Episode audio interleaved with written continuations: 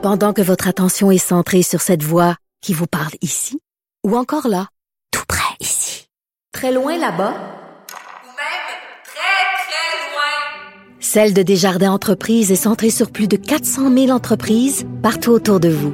Depuis plus de 120 ans, nos équipes dédiées accompagnent les entrepreneurs d'ici à chaque étape pour qu'ils puissent rester centrés sur ce qui compte, la croissance de leur entreprise. Parce qu'en immobilier, pour être à son affaire, suivez les conseils de nos experts. Via Capital, les courtiers immobiliers qu'on aime référer. Bonne écoute. Cube Radio. Cube Radio. En direct à LCN. C'est le moment d'aller retrouver notre collègue Mario Dumont. Bonsoir, Mario. Bonsoir. Alors, à la commission Rouleau, aujourd'hui, c'était le témoignage de Justin Trudeau. Et le premier ministre est venu expliquer qu'il craignait une escalade de violence, que les enfants deviennent des boucliers humains, que les véhicules deviennent des armes. Et en plus, il avait perdu confiance à l'endroit des corps policiers. Est-ce que toi, tu l'as trouvé convaincant aujourd'hui? J'ai trouvé solide. Il n'y a, aucun moment aujourd'hui, là. Tu sais, des fois, on voit Justin Trudeau hésitant, puis tout ça, pas aujourd'hui. Il n'y a aucun moment où il a paru pas en contrôle de la situation. C'est visiblement un, passage qu'il avait bien préparé, un sujet qu'il maîtrisait. Euh, bon, est-ce que ça répond à toutes les questions? Moi, je demeure je, je, veux dire, si je regarde, moi, si je lis avec mes yeux la loi sur les mesures d'urgence, faut quand même se rappeler c'est quoi cette loi-là. C'est la, c'est la suite, c'est la reprise de ce qui était autrefois la loi sur les mesures de guerre qui a été utilisée dans les guerres, créée pour la Première Guerre mondiale, utilisée dans la Deuxième Guerre mondiale ensuite, utilisée exceptionnellement dans la crise d'octobre au Québec. Jamais autrement. Et là, en 1988, le gouvernement Mulroney, se souvenant de la crise d'octobre, disait il faut changer ce loi-là, il faut la rendre plus démocratique. Et donc, c'est la nouvelle version. On l'a changé de nom. On l'appelle la loi sur les mesures d'urgence. C'est la première fois qu'elle est utilisée. Donc, est-ce que, dans mon esprit à moi, on a rencontré tous les critères? Moi, je suis toujours pas sûr de ça. Maintenant, est-ce qu'aujourd'hui, M. Trudeau... Si on avait déployé J'allais dire, Mario, si tu permets, si on avait déployé tous les outils et que les choses n'allaient pas en s'améliorant, au contraire, ça allait de plus en plus mal.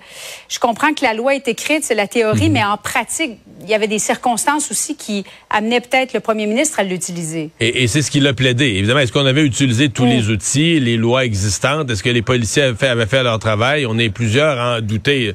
Peut-être qu'il y a l'incompétence policière on peut pas, d'Ottawa, on pas, peut pas mettre le blâme sur Justin Trudeau.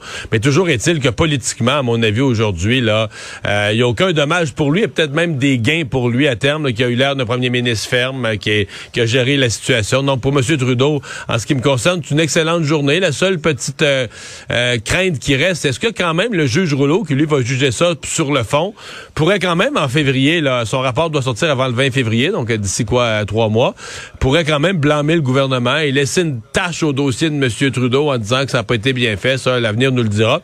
Mais moi, je m'attends plus à un rapport qui va être euh, prudent, nuancé, où il n'y aura pas de conclusion là, tranchée à la hache, que ça va être euh, ça va être découpé d'une façon à ce que tout le monde y trouve plus ou moins son, compte. En tout cas, on, verra.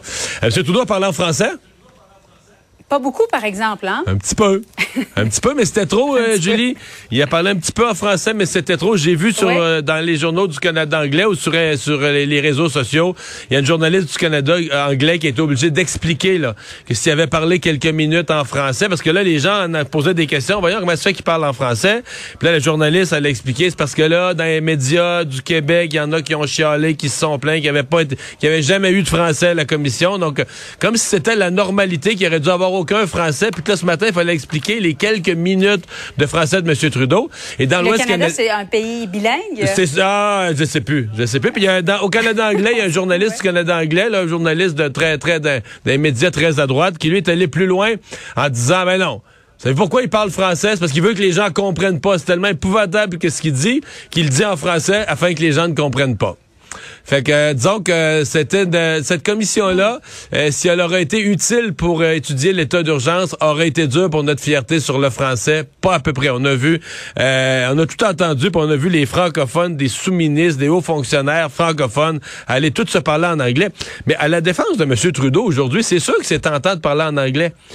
Tout est en anglais. Les documents, les courriels, les textos, tout ce qu'on y monte en preuve. Quand on y dit, allez voir l'article 32, euh, le paragraphe C de la loi, mm. mais c'est pas la version française de la loi qu'on monte. C'est comme si personne se pose la question. Tout se passe en anglais. La version de la loi qu'on y monte à l'écran, c'est la version en anglais. Ça a été, ça a été dur là, à regarder pour des francophones. Euh, Québec qui porte en appel le jugement de la Cour supérieure qui ordonne la fin des interceptions euh, aléatoires en voiture. Est-ce que tu comprends cette décision de Québec, Mario?